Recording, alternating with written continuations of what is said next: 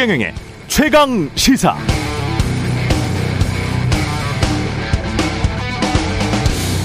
네, 미국도 재산세, 양도세가 있습니다. 캘리포니아에서 10억짜리 집 소유하면 보통 천만 원 정도 재산세를 내야 합니다. 그런데 캘리포니아 주에서 판매세, 우리로 치면 부가가치세인데요. 부가가치세를 또 걷는다는 겁니다. 500만 달러짜리 이상 주택은 고급 맨션으로 분류해서 500만에서 1000만 달러 사이 고급 맨션 팔면 4%, 그 이상이면 5.5% 부가세를 내라는 겁니다. 그러니까 우리 돈으로 60억 정도 500만 달러짜리 집을 팔면 2억 조금 넘는 정도 수준의 부가세가 별도로 2억 한 4천만 원 정도 되겠네요. 예. 책정되는 거죠. 주 정부는 그 돈으로 무주택 서민들, 길거리 홈리스들 주거 지원에 쓰겠다는 거고요. 집 소유자들이 반발하고 있습니다. 500만 달러면 캘리포니아에서는 고급 맨션도 아니다. 그거 가지고 정부가 세금 펑펑 쓰는 것 아니냐고 반발하고 아니다. 500만 달러 이상 주택은 캘리포니아에서도 상위 2%밖에 되지 않는다. 서민 주거 안정을 위해 필요한 세금이라고 찬성한다. 투표해보자는 측이 있다고 합니다. 우리 종부세 논란과 흡사하죠. 딱 하나 다른 게 있습니다. 우리는 위헌이다. 종부세는 발상 자체가 공산주의다. 이렇게 주장하는 정치인들 언론 많았는데요. 워싱턴 포스트에 따르면 미국은 그런 논쟁은 없는 것 같습니다. 위헌, 공산주의 또는 반국가 세력 나라마다 기준이 다 다른 것 같죠? 자유민주주의 대명사 미국이나 서유럽에서는 상식적인 논쟁들이 한국에서는 반국가 세력의 공산주의적 작태로 낙인 찍힐 수도 있으니까요. 글로벌 자유가치 동맹을 위해서라도 전 세계 서방 진영의 기준 통일이 필요해 보입니다.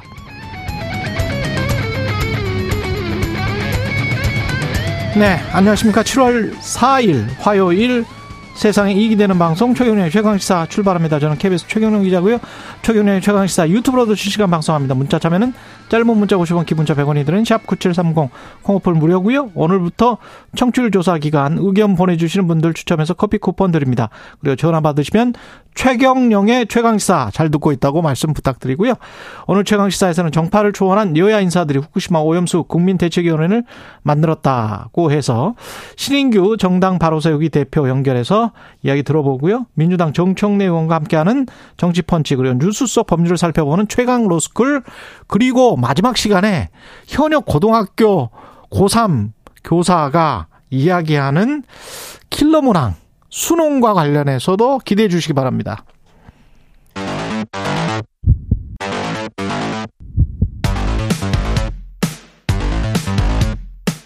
오늘 아침 가장 뜨거운 뉴스 뉴스 unboxing 자 뉴스 unboxing 시작합니다. 민동기 기자 김민하 평론가 나와 있습니다. 안녕하십니까? 안녕하십니까? 예.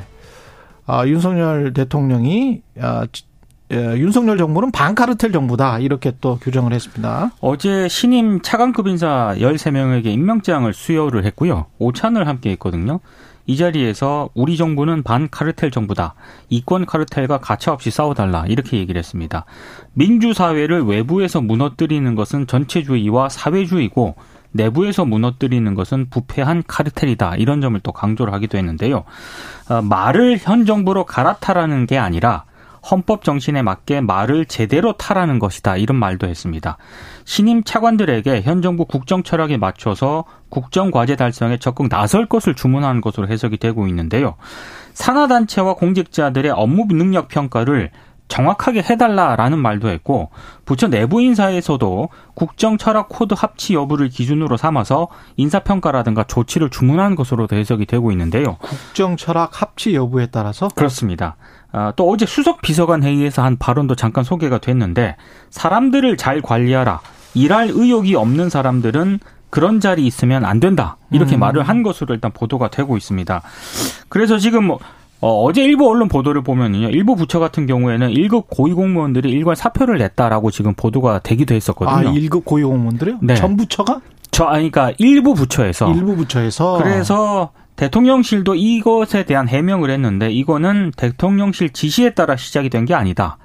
해당 부처는 장관 직권으로 인사쇄신 차원에서 1급 공직자들의 사표를 받은 것이다. 이게 대통령실 관계자의 멘트입니다. 예. 이런 점을 감안을 했을 때 아무래도 이런 쇄신, 받았네. 그렇습니다. 예. 쇄신 차원의 고위공무원 인사가 전 부처로 확산이 되지 않겠느냐라는 그런 전망이 나오고 있습니다. 음. 그 분위기랄까요? 뭐 어떤 방향이랄까? 뭐라고 이제 설명할 수 있는 거냐면 이런 겁니다. 일단 윤석열 대통령의 이 발언은 굉장히 좋은 말이에요. 우리는 반 카르텔 정부이다. 이권 카르텔과 싸우자. 민주주의, 민주사회를 외부에서 무너뜨리는 것이 전체주의와 사회주의라면 내부에서 무너뜨리는 것은 부패한 카르텔이다. 얼마나 좋은 말입니까? 문제는 이제 이러한 말들이 제가, 저 같은 사람들은 특히 모든 걸 뜯어 고쳐야 된다고 생각하는 사람이에요. 그렇지 않습니까? 관료 집단이든 뭐든 간에. 무섭습니다. 아, 그런가요? 네. 근데 그러한 생각 가지고 있지만. 아, 네. 김민아 평론가가 무섭습니다라는 발언을 많이 하잖아요. 그래서 제가 따라해 본 거예요.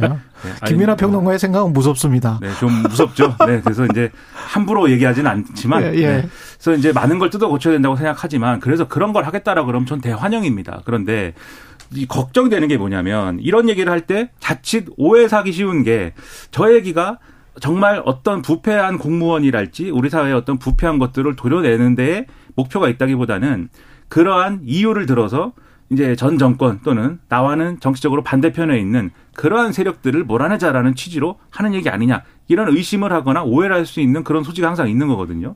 근데 대통령의 최근 발언들은 그러한 의심과 오해의 소지를 키워왔습니다. 앞에서 얘기한 이제 반국가 세력 얘기라든가 이런 것들이 그러한 오해와 이 어떤 오인의 어떤 중요한 근거가 될 것이고 최근에 이제 이런 말씀도 했어요 대통령이 언론 보도 최근에 대통령의 이 언급 이래서 여러 가지가 보도가 됐는데 이런 얘기를 했습니다. 그 공무원들이 뭐 복지부동하고 이러는데 그러니까 이렇게 일하지 않는 그런 공무원들 정권 바뀌었지만 언제 또 정권 바뀌면 또 뭐 잘 되겠지 이런 생각하는 사람들은 국회로 가라. 근데 저는 이게 잘 이해가 안 됐어요. 그 그런 공무원들을 혼내주자 이건 맞는데 국회로 가라는 거는 뭐죠? 이건 잘 모르겠고 국회에 뭐 다른 사람들이 있는 건가요? 잘 모르겠고 그다음에 또 일부 보도를 보면은 그러한 정권이 바뀌는 것에 대해서 특정 성향의 정권이 들어서야 잘 된다는 인식을 갖고 있는 부처가 있다. 라면서 몇 개 부처를 실제로 지목을 했다는 보도도 있습니다. 채널A 등에서 한 보도가.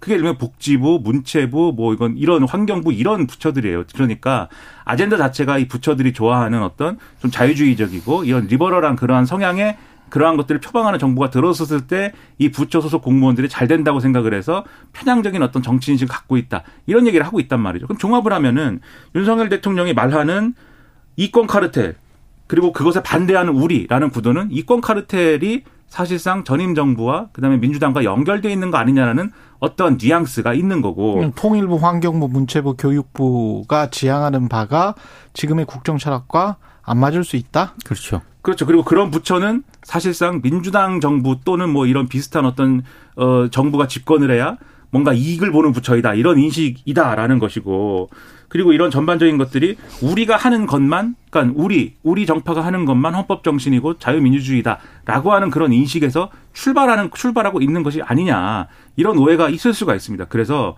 이런 어떤 이 반카르텔 정부를 내세우고 이권 카르텔과 싸우자라고 할 때는 특히나 통합적인 이 메시지들이 있어야 돼요. 그래서 전 정권의 핵심 정책을 수행했다 하더라도 능력 있는 인사라면 불이익받지 않는다. 이번 정권에서 충분히 그 능력을 발휘할 수 있도록 차관들이 장관들이 노력해달라 이런 메시지가 나와야 되는데 지금 그게 아니다. 그렇다면 이게 과연 어디로 가겠는가 공직사회가 이런 우려가 생기는 겁니다. 그게 무슨 말을 하는지 대통령이 무슨 저는 경영학 공부를 했기 때문에 좀 이게 좀 이해가 안 되고 그리고 지난 취재 기간에 생각을 해보면 카르텔이라는 게 보통 이런 거거든요. 건설사의 담합 카르텔. 그래서 뭐 어디 댐 관련해서 수주를 하는데 이미 어떤 땡땡 건설에서 알고 국토부의 관계자한테 뭐 연락을 준다거나 실제로 제가 취재했던 내용을 지금 말씀을 드리는 겁니다. 그리고 땡땡 그룹 같은 경우에 어 과거 청와대부터 모든 정부 부처의 뭐 친기업 성향, 뭐 친중소기업 성향, 친대기업 성향 또는 반기업 성향의 관료들을 전부 조사를 해가지고 그걸 가지고 도표를 만들어요. 예, 도표를 만들어 본인들끼리 나눠서 봐요. 예, 제가 다 입수해서 취재를 해서 보도를 했던 내용인데요. 그러면서 그 관리를 합니다. 친기업 성향의 관료들 전형적인 카르텔이죠. 법조 카르텔 정관 예우라는 좋은 말로 시장이 돼 있습니다만은 검사가 나가서 또는 판사가 나가서 그들의 어떤 시장의 경쟁력과는 아무 상관이 없이 내가 검사 출신이니까 어떻게 해줄 수 있어? 라고 시장에 지금 이미 그런 인식과 믿음이 심, 심어져 있잖아요. 그러면 그거는 아주 중대한 카르텔이죠. 그런 그 법적 카르텔에 관해서도 어, 이야기를 할 것인가. 건설사들의 카르텔에 관해서도 이야기를 할 것인가.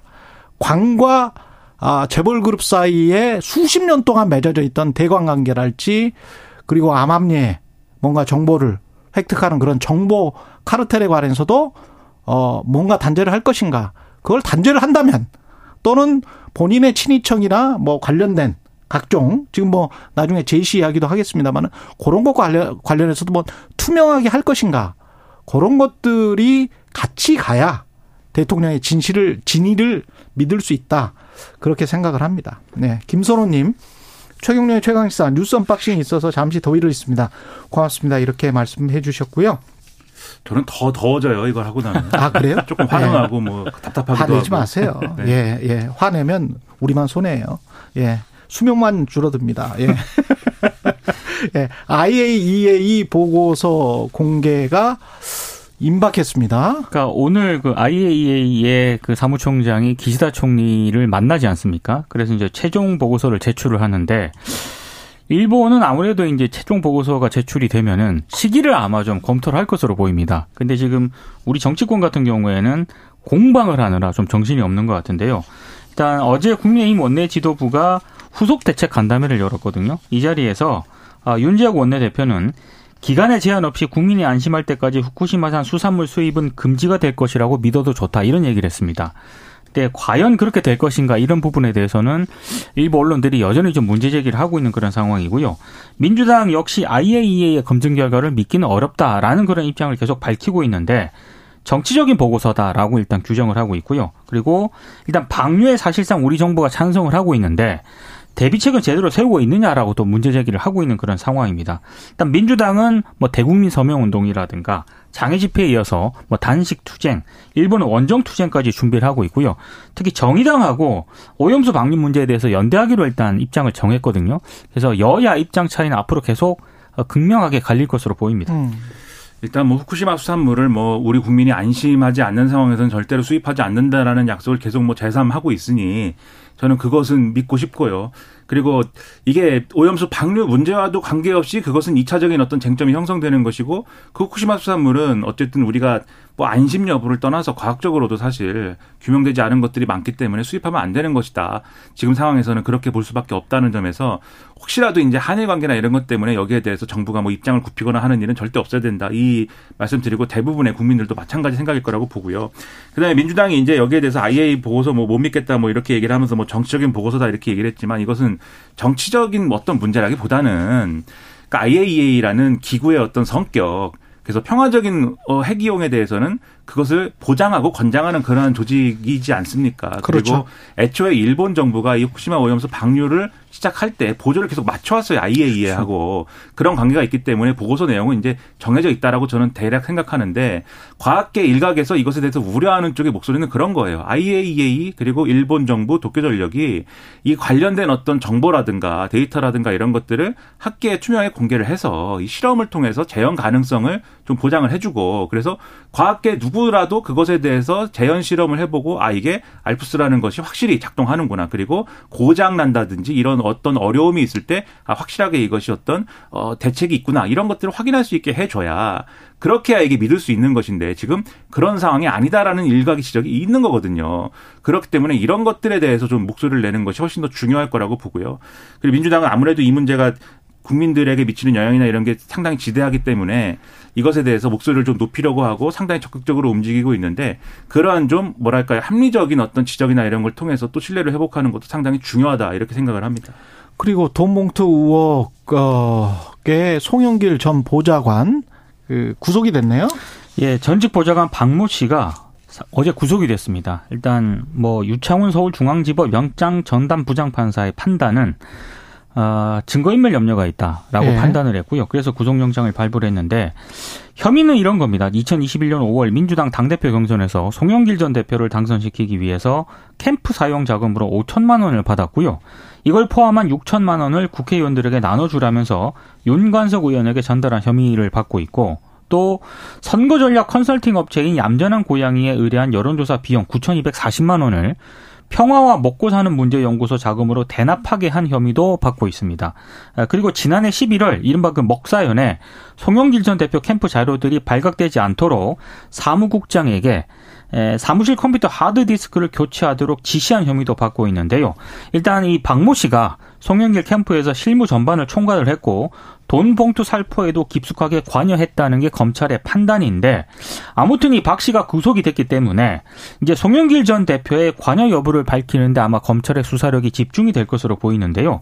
사실 송 전 대표는 빨리 자신을 조사해 달라고 계속 요구를 한 그런 상황이었지 않습니까? 이제 앞으로 조사가 진행이 될 것 같은데 이외에도 민주당 의원 20명도 뭐 돈 봉투를 받았다라는 그런 의혹이 불거지지 않았습니까? 검찰이 이들 의원에 대해서도 본격적으로 조사가 시작이 될 것이다라는 관측이 나오고 있습니다. 예. 그러니까 좀 속도가 붙을 붙을 것으로 보이죠 아무래도 왜냐하면 음. 지금까지의 얘기는 뭐 이 강래고시 등이 이제 마련한 자금을 이정근 전 사무부총장 등이 장 등이 유통을 해서 윤관석 이성만 의원 등을 통해서 또는 이 의원들에게 지급을 하고 뭐 이런 구조였는데 그리고 이 구조였다라면 송영길 전 대표 당시에 이제 전당대 후보였던 이 입장에서 할 말이 좀 생기는 겁니다. 뭐냐면 아 우린 잘 몰랐는데 물밑에서 그런 일도 있었다더군요. 이렇게 얘기하고 넘어갈 수 있는 문제인데 문제는 요 이제 보좌관이 구속이 되고 그 혐의가 이러한 이제 6천만 원 전달에 관련 돼서도 연관이 돼 있고 그다음에 송영길 전 대표의 조직인 평화 먹고 사는 문제소의 자금으로 사실상 경선 비용을 지출한 혐의와 같이 묶여 있다고 하면은 이것은 그러한 이제 캠프 일, 일각의 어떤 움직임이라기보다는 캠프 당시 캠프 후보까지 관여된 어떤 전반적인 움직임이었다. 그리고 전반적인 움직임이었다고 하면은 더 많은 사람들이 또 관련됐을 것이다. 이렇게 갈 수 있는 그런 그렇죠. 징검다리가 되는 거기 때문에 예. 좀 검찰 수사에는 속도가 붙을 것이다. 그러나 결론은 또 지켜봐야 알 수 있는 거겠죠. 예. 그리고 김건희 일가의 땅과 고속도로 JC가 관계가 있는 것 아닌가라는 의혹이 딱 그쪽으로는 이제 안 하기로 한 거예요? 일단 원희룡 네. 국토부 장관은 노선 변경을 전면 재검토시켰다라고 일단 입장을 내놓았거든요. 아, 재검토시켰다. 네. 재검토 시 시켰다라는 건 이제 장관의 입장인데 네. 이 과정에서 여러 논란이 좀 제기가 됐습니다. 국토부가 이른바 예비 타당성 조사를 통과한 서울 양평 고속도로 종점을요 변경을 했는데 음. 이게 공교롭게도 그 변경된 종점 부근에 김건희 여사 일가의 땅이 있는 것으로 일단 확인이 됐거든요. 종점을 바꿀 합리적 이유가 찾아보기 굉장히 어려운 반면에 뭐 김건희 여사와 형제 자매 그리고 모친인 최은순 씨 등이 변경된 종점에서 500m 떨어진 곳에 수천 평에 이르는 땅을 갖고 있는 것으로 확인이 됐습니다. 일단 이 고속도로 건설 사업이요. 2017년부터 국토부가 추진을 하는 거고요. 어, 경기 하남시 감일동에서 양평군 양서면까지 26.8km 약 왕복 4차선으로 이을 예정이었는데 예비 타당성 조사도 통과를 했고요. 지난해 3월에는 타당성 평가에까지 들어갔습니다. 그리고 지난해 6월에는 이 노선으로 용역 공고까지 냈거든요. 근데 갑자기 지난달 8일에 국토부가 공개한 내용을 보니까 종점이 원래는 강상면인데 야 원래는 양서면인데 예. 이게 강상면으로 바뀌어 있었다는 겁니다. 음. 이게 왜 바뀌었느냐 이제 이런 의문이 제기가 된 거고요. 어, 뭐 공교롭게도 여기에 이제 종점에서 500m 떨어진 곳에 김건희 여사 일가와 관련된 땅이 이제 있었다라는 건데 일단 오늘 한겨레 등이 보도한 내용을 보면 고속도로가 시작되는 곳이 하남시거든요. 예. 하남시에서도 교통 정체를 이유로 시작점을 변경해 달라고 국토부에 건의를 했는데 이 하남시의 건의도 수용이 안 됐다라고 합니다. 아, 그 건의는 또 수용이 안 되고. 예. 그런데 이, 이 양평군의 요구는 또 수용이 됐거든요. 양평군의 요구는 수용이 됐고. 예. 그래서 여러 가지 좀 의혹이 좀 제기가 되고 있는 상황입니다. 그러니까 이게 뭐 애초에 뭐 양서면, 강상면 뭐 이게 우리가 익숙한 지명은 아닙니다만 네. 그러니까 애초에는 이제 양상면에 뭐 두물머리나 이런 것들이 있어서 거기에 교통량이 많이 몰려서 그것을 분산시키기 위한 고속국도 사업이다라는 게 취지였는데 음. 양평군이 아 거기보다는 이 강상면의 통행이 더 심각합니다라고 해서 바꿨다 이 얘기지 않습니까? 그런데 마침 그 바꾼 지역에 대통령의 처가가 소유한 땅들이 막 있는 것이고 그리고 이렇게 바뀌었을 경우에는 그 고속도 고속국도를 타고 새로 생기는 고속국도를 타고 서울 서울의 강남까지 가는 출퇴근이 용이해지기 때문에 여기에 예를 들면은 뭐이 주거 단지가 생기거나 이 개발이 좀 활성화되거나 땅 주인들은 그래서 굉장히 행복해지는 그러한 결말을 뭔가 예상한 거 아니냐 뭐 이런 의심들이 막 제기가 되는 거예요. 그렇죠. 언론이 보는 전 전형적인 의심이지 않습니까? 그 국토부에서는 뭐 JC는 뭐 통과하는 지역이어서 뭐 이 땅값과 는 아무 상관이 없다 뭐 이런 식으로 지금 이야기를 하는 것 같은데 그거는 좀 말이 안 되고요. 그렇죠. 판교 JC에 판교 신도시가 생겼고 동탄 JC에 동탄 신도시가 생겼어요. 생겼습니다. 그러니까 네. 10년, 20년 뒤에 JC가 생긴 뒤 예, 한 10년, 20년 뒤입니다. 그 그러니까 뒤에는 신도시가 생길 가능성이 있는 곳이 그 분기점인 거예요. 그리고 실무자가. 검토를 했다라고 예. 해명을 했는데 사실 이게 설명회까지 예정이 되어 있었는데 설명회도 취소가 된 거거든요. 음. 근데 여기서 제일 제가 볼 때는 참 흥미롭다고 생각한 건 원희룡 국토부 장관의 해명입니다. 그러니까 뭐라고 했냐면 우리는 우- 그 언론의 시각은 우리들 언론의 시각은 이런 거잖아요. 그러니까 거기에 대통령 처가 땅이 있는 걸 알았기 때문에 이 종점 변경을 한 거 아닙니까? 이렇게 물어보는 거 아닙니까? 네. 그럼 이제 아니다라고 하는 건데 원희룡 장관 이렇게 얘기합니다. 알았다면 안 했겠지요. 모르니까 한 것이지요. 그래서 알았다면 논란이 될 것인데 뭐하러 했겠습니까? 이럴 때를 대비해서 저 같은 정무직 공무원이 있습니다. 그래서 바로 잡겠습니다. 이렇게 예. 얘기를 했는데 과연 그런 것인지는 뭐 두고 봐야 알수 바로 있는 얘기겠죠. 잡히기를 바랍니다. 예. 뉴스 unboxing 민동기 기자 김민하 평론가였습니다. 고맙습니다. 고맙습니다. KBS 1라디오 최경영의 최강시사 듣고 계신 지금 시각 7시 41분입니다. 오늘 하루 이슈의 중심. 당신의 아침을 책임지는 직격 인터뷰. 여러분은 지금 KBS 1라디오 최경영의 최강 시사와 함께하고 계십니다. 네, 일본 오염수 해양 방류는 테러다. 어제 새로 출범한 초당적 국민대책위의 반대 성명 내용입니다. 국민의힘, 더불어민주당, 정의당 등 100여 명의 여야 원외 인사가 뭉친 건데요. 그중 한 분이십니다. 신인규 정당 바로 세우기 대표 연결해 보겠습니다. 안녕하세요, 대표님. 네, 안녕하세요. 신인규입니다. 예. 왜 어떻게 정의당 김종대, 최대집 전 의사협회 회장, 국민의힘 이현주 전 의원, 민주당 하원기 전 청년 대변인, 그리고 신인규 대표까지 어떻게 모이게 된 겁니까? 최근에 이제 후쿠시마 오염수를 비롯해서 나라를 걱정하시는 분들이 많으신데요. 예. 저는 그 중에서 대표적으로 좀 국민들의 신뢰를 얻고 있는 그런 원외 인사들을 중심으로 세력을 모았고요. 저는 정치 사망 상태에서 정치 복원을 위한 노력의 일환으로 초당적인 목소리를 내야겠다고 생각을 했고요. 후쿠시마 오염수 관련해서는 정부의 그 외교 부재 그리고 불통 그리고 국민들의 생존권을 위협하는 부분에 대해서 국민의 목소리를 대변하기 위해 긴급하게 모였습니다. 이게 무슨 참여 기준 같은 게 있을까요? 원내 인사는 일부러 배제한 건지도 궁금하고요. 예, 제가 지난주에 부산에 있는 충무동 시장에 다녀왔는데요. 예. 직접 이해 당사자라고 할 수 있는 어민분들과 이제 상인분들 면담을 하면서 음. 현재 제도권에 있는 정치인들에 대한 무한 불신을 느꼈습니다. 최근에 후쿠시마 오염수 관련해서 정부의 소극적인 외교와 또 선전 선동이라는 단어로서 반대 의견을 묵살하는 이제 국민에 대한 무시 발언들이 많이 있었고요. 최근에는 여야의 막말이 거세지면서 이제 기행까지 있지 않았습니까? 예. 그렇기 때문에 합리적이고 균형적인 목소리를 통해서 현장에서 고통당하고 계시는 분들의 목소리가 반드시 대변돼야 된다고 느꼈고요. 여야의 극한 대립을 보- 보면서 원외에 계시는 좀 합리적이고 균형적인 목소리가 모이는 것이 오히려 국민들께 신뢰를 드릴 수 있다. 저는 이렇게 판단을 했습니다. 기행이라는 게 뭘 의미하죠? 여야의 막말이 그- 거세지면서 기행까지 있었다. 이 수돗물 먹는 거나 뭐 똥을 먹겠다 이런 거는 저는 기행이라고 생각을 합니다. 예, 그건 기행이다. 예. 기이한 행동의 준말입니다. 아, 그렇죠. 예, 그렇죠. 야당으로부터 만약에 연대 제안이 오면 민주당이나 정의당 어떻게 받아들이실 수 있겠어요?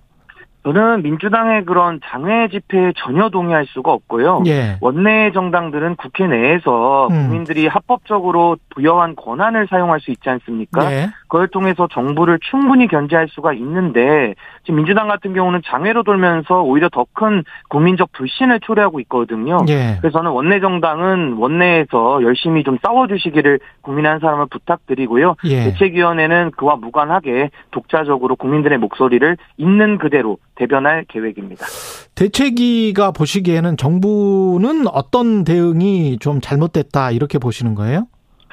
우선은 그 국민의힘의 의원들이나 그 예. 현재 장관을 지내고 계신 분들의 의견을 보면요. 뭐 예를 들면 조태용 안보실장 같은 경우도 후쿠시마 오염수 반대 결의안을 주도했고 거기에 박진 외교부 장관도 당시에 발의를 하셨거든요. 아. 그러니까 이런 부분들이 국민들에게는 지금 신뢰를 잃을 수밖에 없는 태도가 변환된 것이고 원희룡 장관 같은 경우도 IAEA는 미국과 일본의 의견이 전적으로 반영돼서 신뢰가 좀 어렵다라는 인터뷰도 하신 적이 있거든요. 예. 그러니까 이런 식으로 정부의 책임 있는 인사들이 아무런 설명 없이 태도를 바꾸는 것이 저는 불신의 가장 큰 원인이다라고 일단은 진- 진단을 하고요. 예. 또 하나는 일본에 대해서도 충분한 검증이 안 됐다라고 하면 음. 좀더 정보를 더 요청하거나 일본에 대해서 우리가 뭐 방류 유예를 좀 요청한다거나 아니면 다른 대안을 좀 모색하거나 여러 가지 외교적인 전략 전술이 있을 텐데 지금 정부가 그런 것들에 대해서는 전혀 신경을 쓰지 않고 오히려 국민들의 불안감에 대해서 선전선동이다 괴담이다라면서 오히려 국민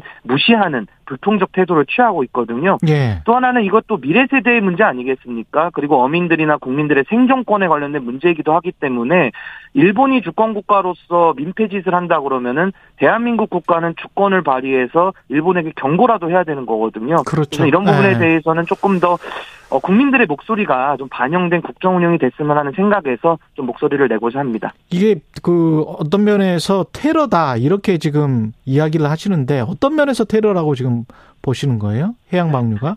일단은 뭐 국제 사회에 지금 뭐 많은 반대의 목소리가 있죠. 지금 태평양 도서 국가들은 목소리가 좀 작기 때문에 네. 그걸 뭐 무시하는지는 모르겠습니다만은 또 독일의 환경부 장관도 문제 제기를 하지 않았습니까?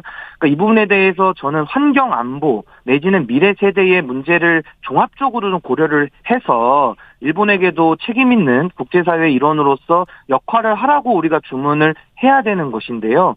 지금 그런 것이 없기 때문에 오히려 저는 일본에서 이렇게 무단으로 오염수를 방류하는 것은 이건 뭐 해양 투기로 보는 것이 저는 당연하지 않는가 이렇게 보고 있습니다.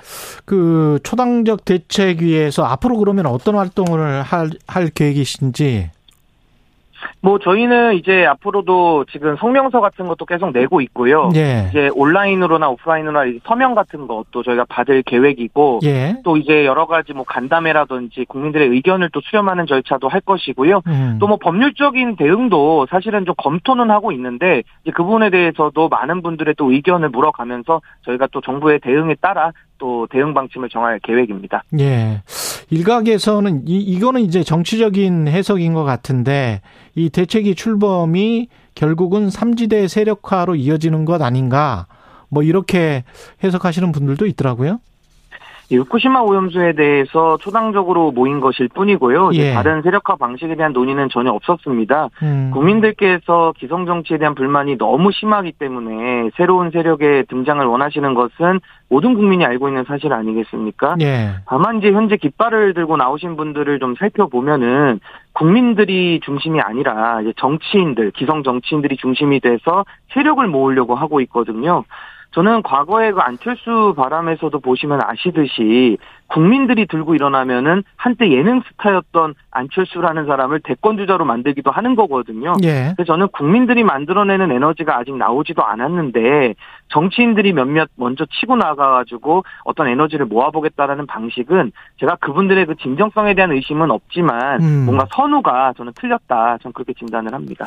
그럼 민변은 정부의 국민 보호 조치를 요구하는 헌법 소원에 나섰 는데 이거는 좀 실효성이 있을까요? 어떻게 보십니까?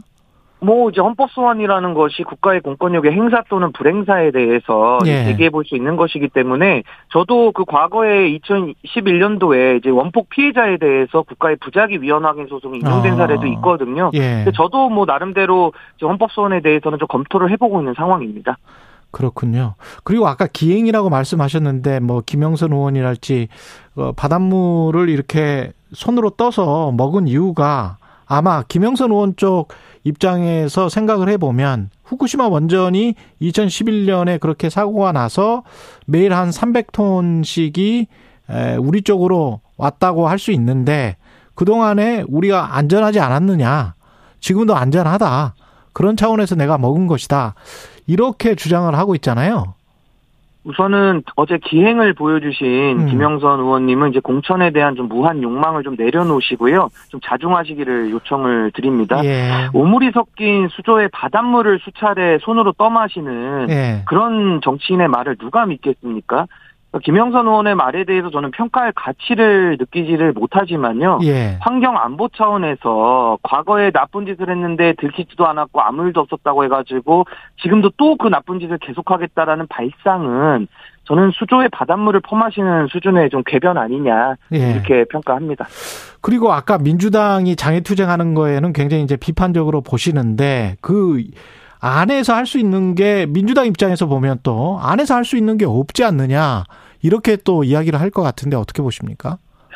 저는 그런 발상이라고 그러면 민주당은 내년에 네. 공천을 한 명도 하면 안 될 것 같은데요. 음. 입법부, 사법부, 행정부가 나눠져 있고 예. 국회가 행정부를 견제할 수 있는 유일한 헌법 기구인데 국회에서 국정조사도 할 수 있고 매일 그 상임위원회가 열리지 않습니까? 예. 상임위원회에서 장관을 앉혀다 놓고 그 많은 다수의 의원들이 발언 시간도 많이 가지고 있고요. 네. 따질 수 있는데 항상 대정부 질문도 보면 민주당에서 뭐 친일 총리냐 뭐 대통령부터 마셔라 이런 식의 논쟁을 하다 보니까 음. 지금 민주당이 할 게 없는 거거든요. 저는 똑바로 된 정말 질문이라든지 정부에 대한 감시 견제를 제대로만 한다 그러면은요. 저는 이렇게 국민들이 나설 필요도 전혀 없었다. 근데 저는 야당이 제대로 된 역할 못 하면서 장애로만 돌아다니니까는요. 음. 그럼 도대체 국회에서 소는 누가 키웁니까? 예.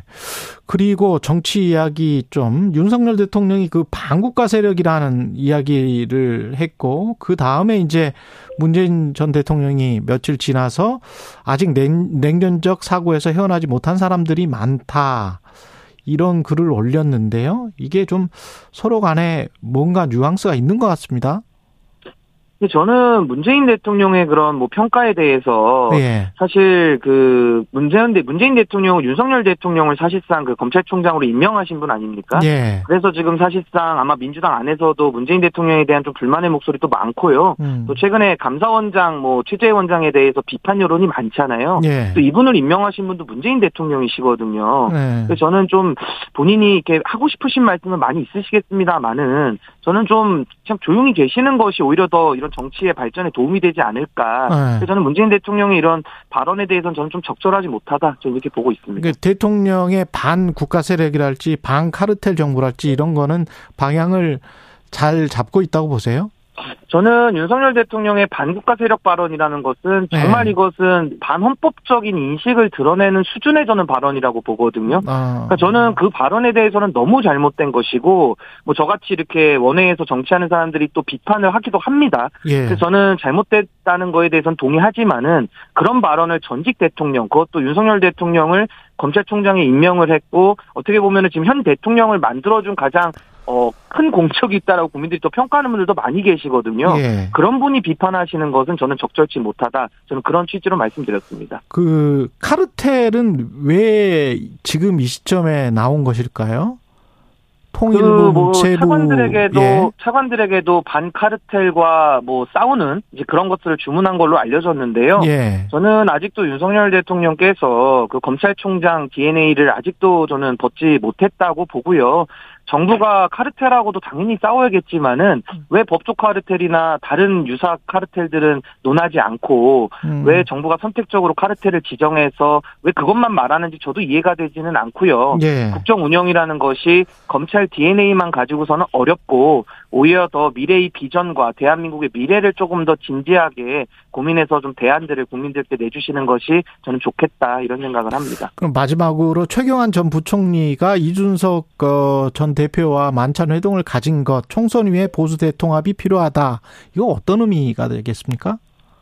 저는 뭐 이준석 대표와 최경환 부총리의 만남 그 자체가 뭐 예. 정치인들끼리 충분히 만날 수 있죠. 예, 그 부분에 대해서까지는 뭐 문제 삼을 건 아니라고 보는데 저는 최경환 부총리께서 지금 출마설이 상당히 많이 나오고 있지 않습니까? 어. 이분은 박근혜 정부의 그때 당시에 진박감별사로 활동했던 분이고 또 탄핵에 책임이 있는 분 아니겠습니까? 저는 총선에 나오시는 건 본인의 자유지만 저는 국민들의 심판을 피할 길은 없다고 보고요. 오히려 보수 전체에는 저는 도움이 되지 않는 행보기 때문에 어, 오히려 저는 정치권에서는 좀 물러나 주시는 것이 바람직하지 않냐 이런 생각 가지고 있습니다. 예, 지금까지 신인규 정당 바로 세우기 대표였습니다. 고맙습니다. 네, 감사합니다.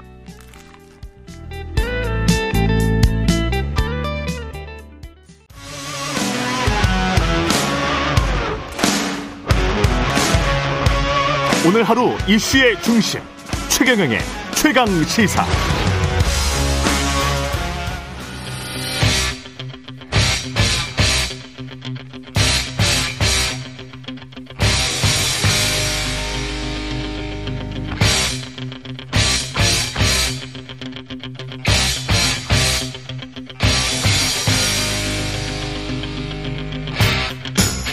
네, 장마 정체 전선 영향으로 비가 예상됩니다. 계속된 비로 집안이 약해져 있으니까요. 위험 지역 가까이 접근하지 마시고 주의해 주시기 바랍니다.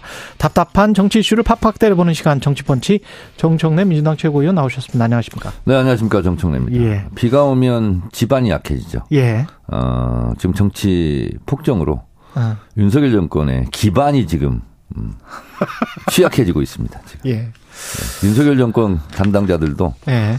어, 장마비에 조심해야 될 것 같습니다. 위험 지역 가까이 접근하지 마시고. 네, 지금 뭐 곳곳이 지금 무너지고 있습니다. 예, 알겠습니다.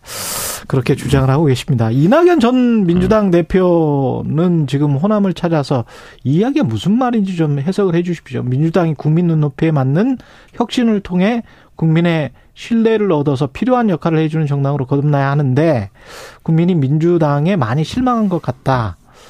그 민주당 내부 문제에 쓴소리를 했고 윤석 지금 말씀하신 것처럼 윤석열 대통령이나 정부에 관해서는 아직 명확한 목소리가 보도가 안 돼서 그런 건지는 음. 모르겠습니다만은 예. 오늘 앵커가 좀 말을 길게 하시네요. 예. 저도 어, 좀 짧게 불, 분량 찾으려고 해주시고요. 저도 분량 찾으려고. 어, 예. 우선 개인 예. 플레이보다는 팀 플레이를 좀 해야 되고요. 예. 그리고 일에는 순서가 있죠. 말에도 순서가 있습니다. 그래서 음. 지금 국민들이 얼마나 윤석열 정권의 폭정에 신음하고 있습니까? 그래서 이런 부분에 대해서 윤석열 검사 독재 정권에 대해서 어 먼저 비판을 해야 된다. 음. 첫째, 둘째. 지금 정치는 실종되고 압수수색, 뭐 경제는 폭망, 외교는 참사, 교육도 참사, 뭐 후쿠시마 아, 핵 폐수 방류 문제 이런 문제 현안 문제들이 상당히 있지 않습니까? 예. 이런 문제들에 대해서 직접적으로 직접적인 언어로 음. 말해야 될 때고 그 다음에 그걸 해놓고 야당이 이 부분에 대해서 합심 단계에서 잘 싸우자 원팀이 되자 음. 이렇게 말하는 것이 에, 도리고 순서가 아닐까 저는 그렇게 생각합니다. 그렇군요. 네. 그 원팀 이야기 하셨는데 이낙연 전 대표와 만나자 이재명 민주당 대표가 만남을 제안했는데 회동이 안 되고 있는 겁니까? 우리 만남은 우연이 아니야. 예. 그것은 우리의 바램이었어. 이런 만남이라는 노래도 있지 않습니까? 예. 뭘 전화를 하고 밀고 땡기고 할 필요가 뭐가 있습니까? 같은 당원인데 음. 그냥 만나면 되죠. 음. 그게 그렇게 어렵습니까? 누가 그러면 안 만나 주는 거예요? 어, 이재명 당대표는 만나고 싶어 하는 것 같아요. 제안을 했으니까 네네, 제안을 그렇습니다. 했으니까. 근데 예. 근데 무슨 뭐 신뢰가 회복돼야 만날 수 있다 그러는데 만나야 음. 신뢰가 회복될 수 있는 거 아닙니까? 예. 그, 그런 게 있다면. 예. 그래서 어, 오해가 오해를 낳고 의심이 의심을 낳고 음. 서로 이렇게 밀당을 하다 보면 그렇습니다. 음. 그럴 때는 화끈하게 만나서 막걸리 예. 한잔 하면서 어, 나는 이렇게 생각한다.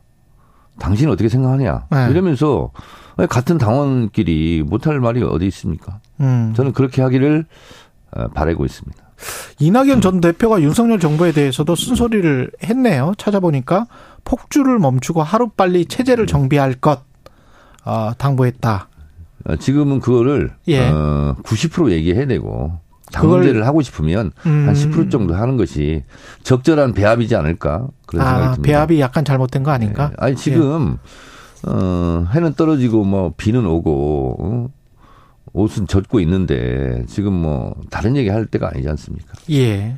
그리고 지금 새로 불거지는 의혹이 있지 않습니까? 음. 밤 깊은 마포 종점, 예. 밤 깊은 양평 종점, 강상면? 예, 권력형 비리 게이트 의혹. 그 국토부 장관이 안 한다잖아요. 아니 어떻게 아니 안 한다잖아. 안 한다는 게 중요한 게 아니라 예. 들켜서 안 한다는 거 아니겠어요?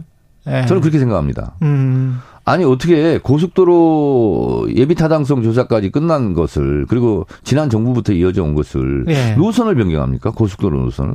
근데 하필이면 우연히 극히 음. 진짜 이거는 억만분의 일 확률인데 예. 종점을 보니까 강- 대통령 강상면이야? 부인 예. 처가 일가에 땅이 있어. 축구장 뭐 세 배 분량이라나요? 이거 이상하지 않습니까? 강상면이 양평군에서도 좀 커요. 아시겠지만. 아니 크든 작든 간에 1km가 더 노선이 연장되고 예. 뭐 이랬다는 의혹이 지금 불거지지 않았습니까? 예. 지금 이게 굉장히 좀 심각한 사건이라고 생각합니다. 예. 원희룡 장관의 반론을 소개해 드려야 되는데요. 아니 반론이 아니라 국토부 장관이 뭐 여사 집안 어, 재산 물려주려고 고속도로 노선을 변경했다는 허무맹랑한 소리들을 하고 있다. 아니 그러니까 예. 그런 의혹이 제기되고 음. 국토부 장관은 그렇게 말할 수 없겠죠. 예. 어, 그러면 이것은 기자들이 일단 취재에 들어가고 음. 그리고 검찰에서는 압수수색을 들어가야 되는 거 아닙니까? 땅을 압수수색할 수는 없으니까. 아니 예. 국토부 아 양평에서 어떻게 그 양평에서 어떻게 노선이 노선이 변경됐나 그 변경됐는지. 과정이 예. 그렇지 않습니까? 그렇죠. 예. 아니 실패한 범죄도 수사 대상이어야 되지 않습니까? 음. 만약에 실패했다면 만약에 실패했다면 이거는 어 그게 어느- 실패했든 실패하지 않았든 엄청난 의혹이지 않습니까? 음. 방 깊은 양평 종점. 예, 알겠습니다. 네. 이런 걸 얘기를 해- 하셨으면 좋겠습니다. 예. 근데 이 윤영찬 의원은 좀 시간이 걸릴 거다. 신뢰가 복원이 먼저 돼야 된다.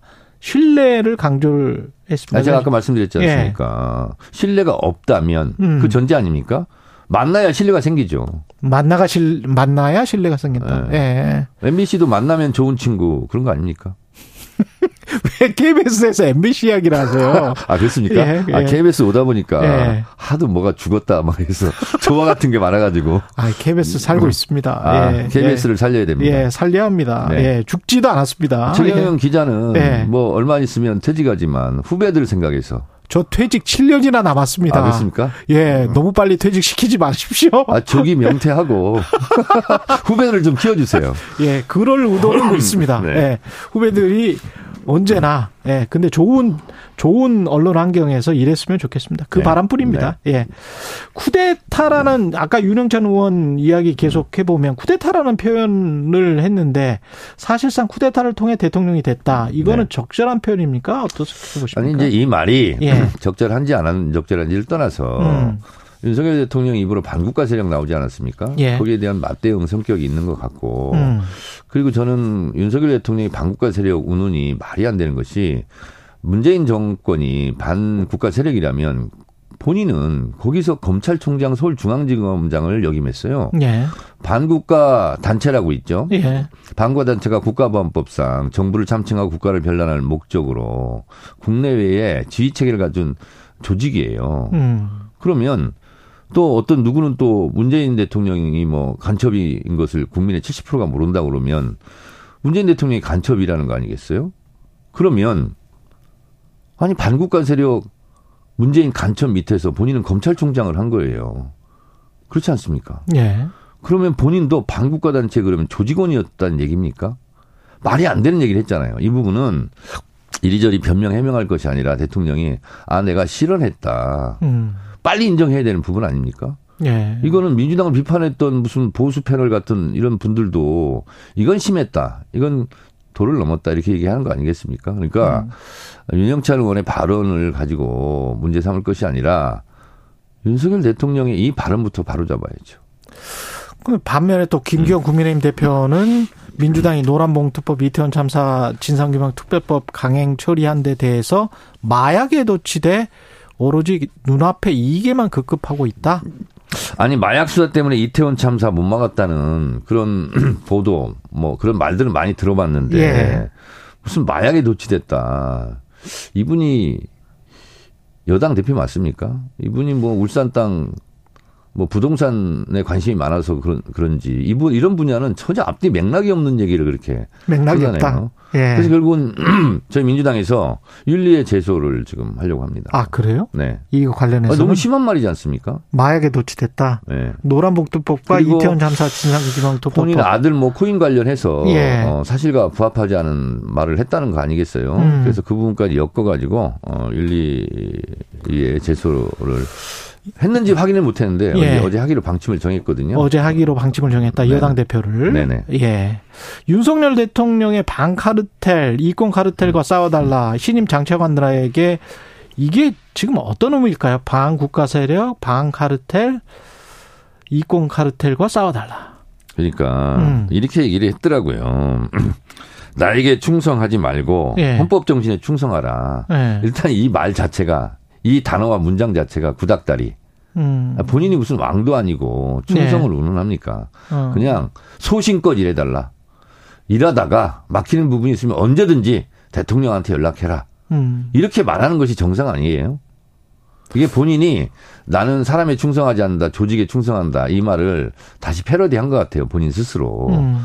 근데 차관들 임명해놓고 이런 이런 상명하복식 군대 용어식 이런 표현은 굉장히 좀 구닥다리 같습니다. 그 비슷한 이 말 전후에 태양광 관련해서 무슨 뭐 감사나 수사 결과 이런 것들이 나왔단 말이죠. 뭐 수사를 지금 계속 하고 있는 것 같은데 그런 것들 그러니까 과거 정부에서 역점을 뒀던 사업들 중에서 분명히 카르텔이 있고 그 이권 카르텔과 싸워라 이런 의미 아닐까요? 지금 예. 음, 윤석열 정부가 출범한 지 음. 1년이 됐는데 지지율은 뭐 50% 넘은 적이 있어요, 없어요? 뭐 생- 기억이 안 나죠. 이- 있어요, 있기는. 있긴 예, 있어요? 있긴 있어요. 있긴 예. 있는데 가물가물하죠. 다 예. 뭐, 초기 때 집권 뭐 초기 때30% 있습니다. 안팎, 뭐40% 예. 간당간당, 뭐 이런 거 아니겠어요? 그거는 지금 정체돼 있는 건 그러니까 사실이고. 본인도 예. 어, 국민들로부터 지지받지 못하는 대통령이라는 걸 알고 결국은 본인이 잘할 수 있는 것은 압수수색, 거- 어, 뭐 수사 뭐 이런 거 아니겠어요? 음. 그래서 이런 거 다 수사하라. 전 정권 뒤집기 하는 거 아니겠어요? 그래서 제가 어제 최고위원 때도 얘기했는데 심지어 문재인 정부 때 훈장 서운 받았던 분들 있잖아요. 예. 그분들도 다 박탈 할것 같은 그런 기세로 얘기하고 있어요. 손혜원 의원 같은 경우 어 아버지가 음. 어 아니 서세문 형무에서 1년 6개월 실형을 살았어요. 일제 대항하다가. 예. 그리고 여운영 선생 청년 비사를 했다는 거 아닙니까? 이런 걸로 인해서 성운을 받았는데 뭐 콕 집어가지고 보도가 많이 되더라고요. 그래서 제가 어제 아, 이런 경우가 어딨냐 하고 음. 손혜원 의원의 경우를 내가 얘기를 했어요. 그랬더니 그것은 언론에서 보도를 하는 데가 없어요.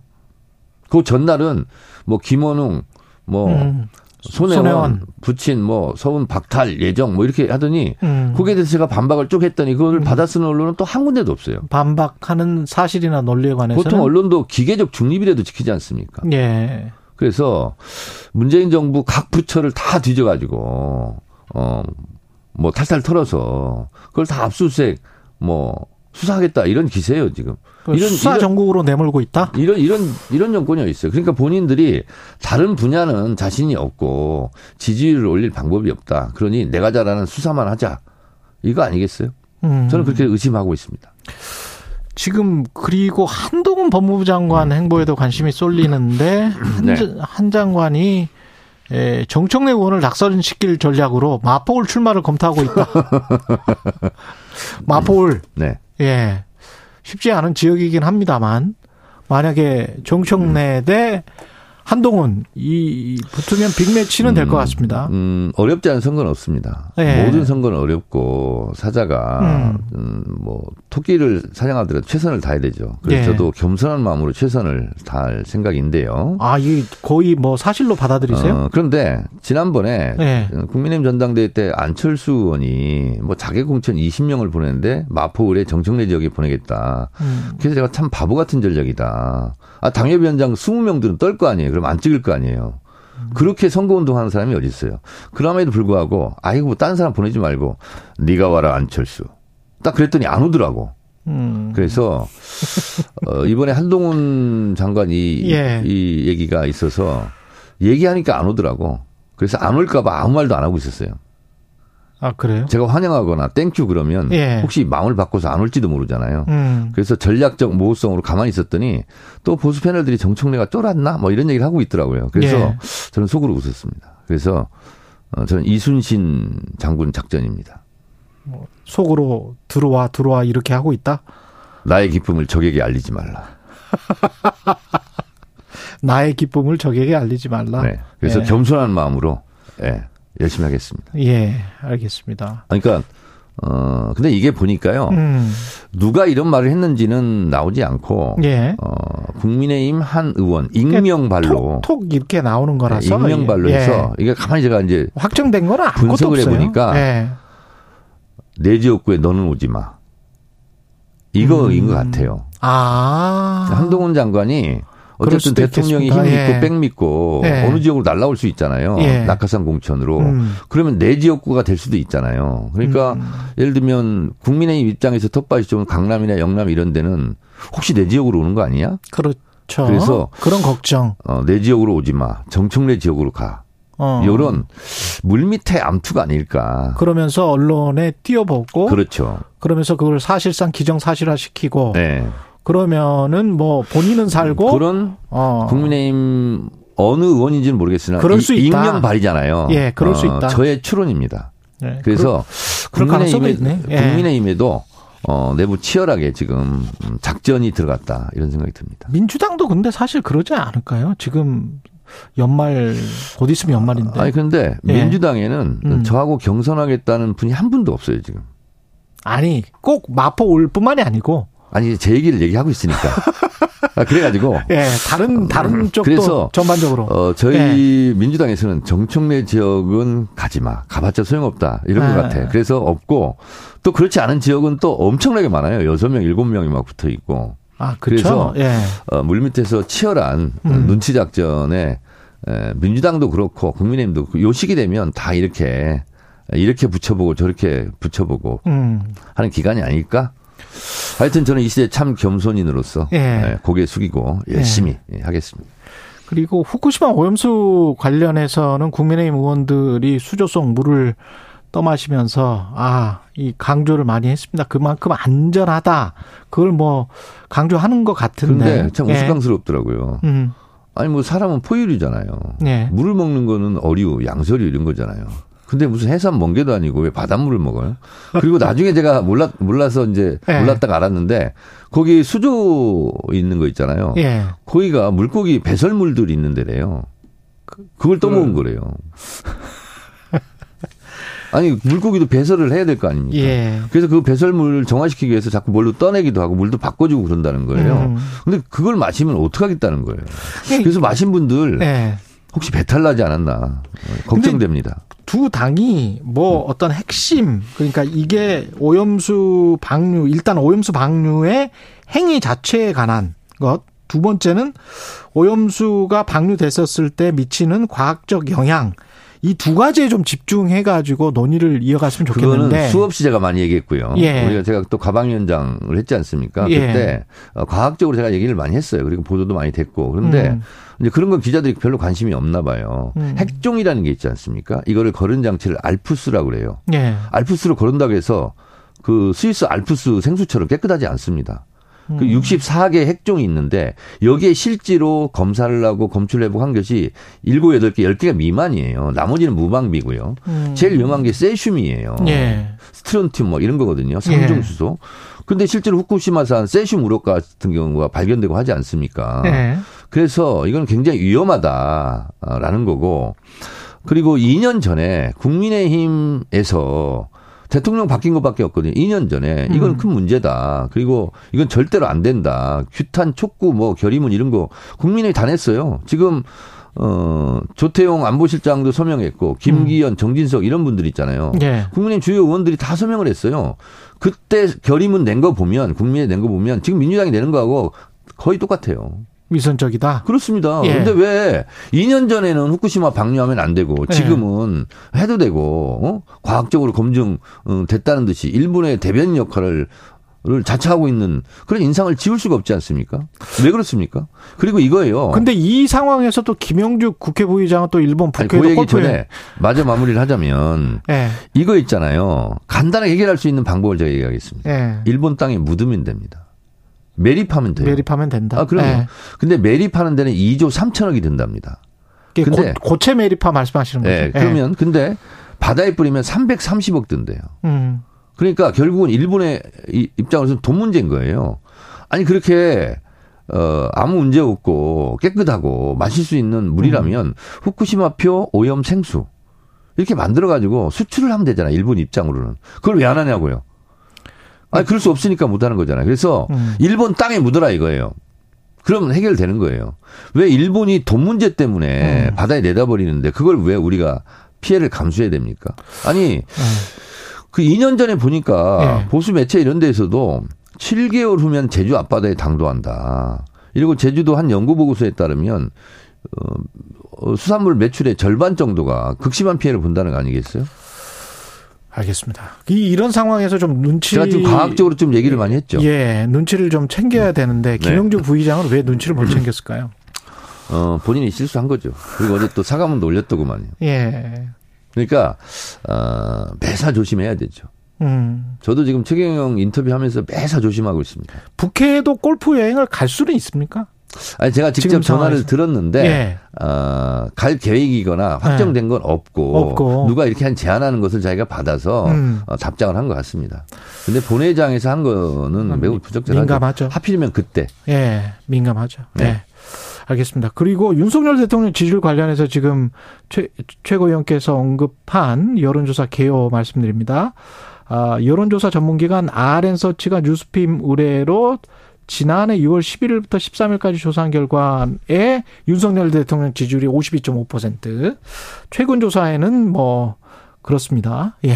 최근 조사는 아니, 그- 한국갤럽 주로 위주로 저희가 말씀드리니까요. 그거는 누차 말씀드렸기 때문에 어, 저는 자- 문재인 대통령 예. 지지율 뭐 항상 50%뭐 이상 뭐, 예. 뭐 이런, 이런 걸 주로 많이 봐가지고 예. 어, 대통령 지지율이 이게 40%대, 30%대 이렇게 머무는 걸 보면서 참 예. 안타깝습니다. 30%대도 본인도 많이 괴롭겠죠. 언급을 지금 하셨기 때문에 네. 한국갤럽이 자체 조사를 지난달 네. 27일부터 29일까지 조사한 거고요. 네. 그때는 윤석열 대통령 지지율이 36% 나왔고 네. 중앙선거 여론조사 심의 홈페이지 참조하시면 됩니다. 여기까지 하겠습니다. 하여튼 송충이는 솔잎을 먹어야 되고 사람은 밥을 먹어야 됩니다. 바닷물 마시면 배탈 납니다. 알겠습니다. 네. 예, 정치펀치 정청래 민주당 최고위원이었습니다. 고맙습니다. 네, 감사합니다. 여러분은 지금 KBS 1라디오 최경영의 최강 시사와 함께하고 계십니다.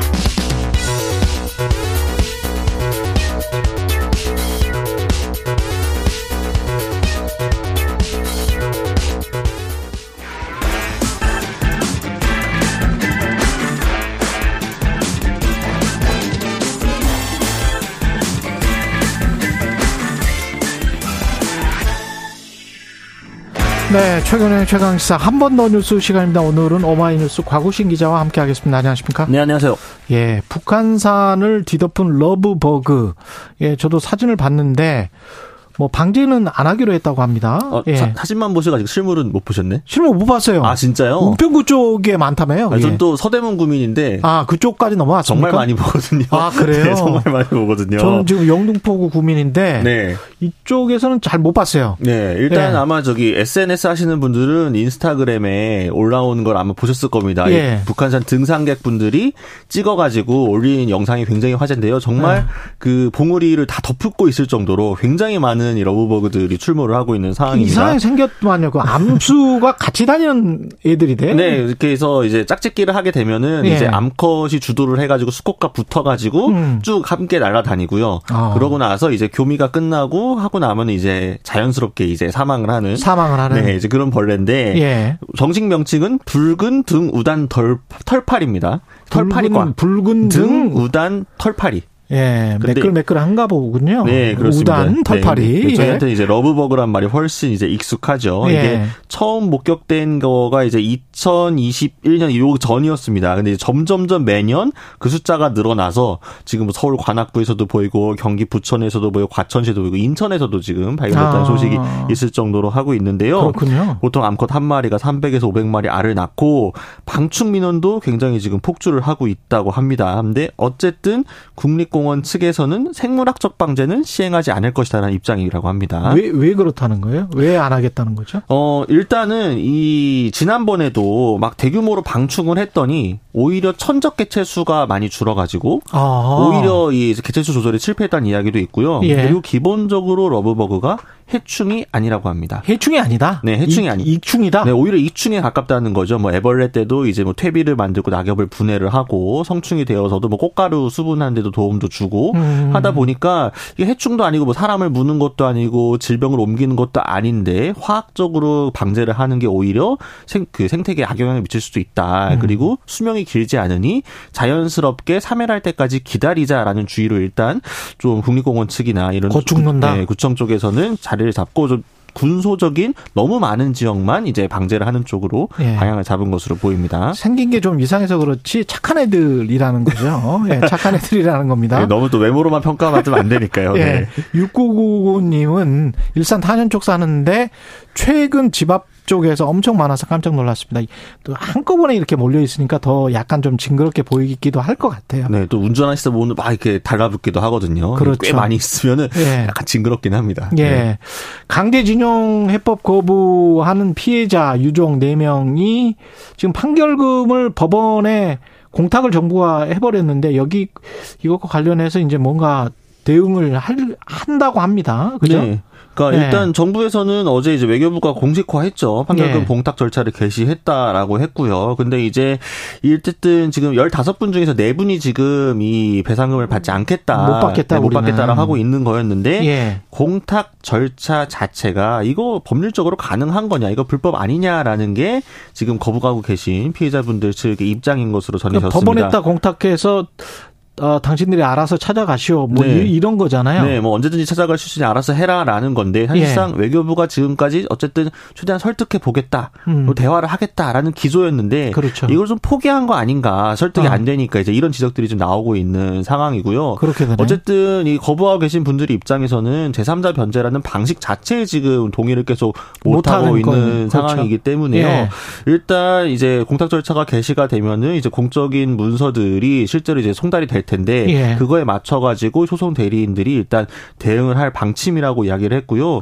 별도로 이거 무효 아니냐라는 음. 거에 대한 소송도 진행을 할 계획이라고 합니다. 공탁 절차를 시작하기 전에 충분히 설득을 하고 뭐 그런 과정이 있었나요? 전혀 조율이 없었다고 합니다. 네, 전혀 어제- 조율이 없었다. 네, 어제 소송 대리인 측의 기자회견에서 밝힌 내용을 보면은 예. 사전에 뭐 입장 설명도 없고 조율도 안 된 상태에서 갑자기 이렇게 또 공탁을 한다고 하니 음. 좀 당황스럽다라는 입장을 전하기도 했습니다. 정부는 왜 갑자기 공 탁을 한다고 하는 거예요? 그게 모두가 예. 이제 궁금해하는 부분인데요. 예. 어쨌든 법원 그 예, 빨리 끝내자 네, 이 문제를. 할 만큼 했다라고 보는 것 같기도 하고 그리고 이제 어쨌든 음. 공탁을 한다고 해서 이게 막 사라지거나 못 받게 되는 건 아니니 음. 일단 이제 정부 입장에서는 맡겨놓고 계속해서 대화의 이 노력을 이어가겠다라는 건데 뭐 일각에서는 지금 시민 모금 운동 같은 것들이 진행되는 게 결국 예. 좀 다른 국면을 만들어낸 거 아니냐 이제 이런 이야기들도 아, 일각에서 시민 모금을 통해서 네. 우리 국민들이 대리를 해주고 네. 그걸 가지고 일본 정부의 구상권을 한번 다시 청구해 보자 뭐 이런 생각도 있는 네. 거거든요. 그래서 그런 운동들이 벌어지고 있는 네. 상황에서 이걸 계속 끌고 가느니 일단 공탁을 맡기는 게 낫지 않겠냐라는 게 아. 외교부 측의 어떤 정부? 판단이 들어간 게 아닌가. 이 이건 추측입니다. 네. 네. 예, 그러네요. 네. 그러면 이게 별도 소송을 하면 어떤 소송을 지금 준비를 하고 있는 겁니까? 원고 4명은? 그러니까 이제 방금 말씀드린 것처럼 제3자 변제 공탁이 불법적이고 부당한 조치다라는 아, 거고요. 부당하다. 네, 그러니까 이게 네. 이제 이게 제3자 변제라는 거에 대해서도 지금 법률적으로 여러 좀 시비가 있는 상황이잖아요. 그렇죠. 거기에 근데 이거를 또 공, 법원에 공탁을 할 수가 있는 거야? 이거 자체가 사실은 법률적으로 성립이 안 되는 거 아닌가? 그렇지. 라는 게 지금 당사자들의 입장이기 때문에 우리가 대법 판결 받을 때는 일본 정부로나 그 네. 기업으로부터 받기로 돼 있었는데 그렇죠. 그걸 다 무시하고 지금 행정부에서 이렇게 이렇게 해가지고 어 우리가 제 3자 변제 방식으로 그냥 주도를 해버리는 거니까. 네, 그래서 제 3자 변제를 할 수 있는지에 네. 대한 법률적인 이- 문제도 남아 있는 상황에서 이걸 또 공탁을 한다고 하니 이것도 문제네라고 해서 요거에 대한 별도의 소송도 지금 준비를 하겠다는 게 이 또 대리인 측 입장입니다. 조금 더 갈 것 같네요. 그렇죠. 예, 한 번 더 뉴스 과구신 기자였습니다. 고맙습니다. 감사합니다. 예, KBS 1라디오 최경영의 최강기사 2부는 여기까지고요. 3부에서는 김준우 변호사와 함께하는 최강 로스쿨 준비되어 있습니다.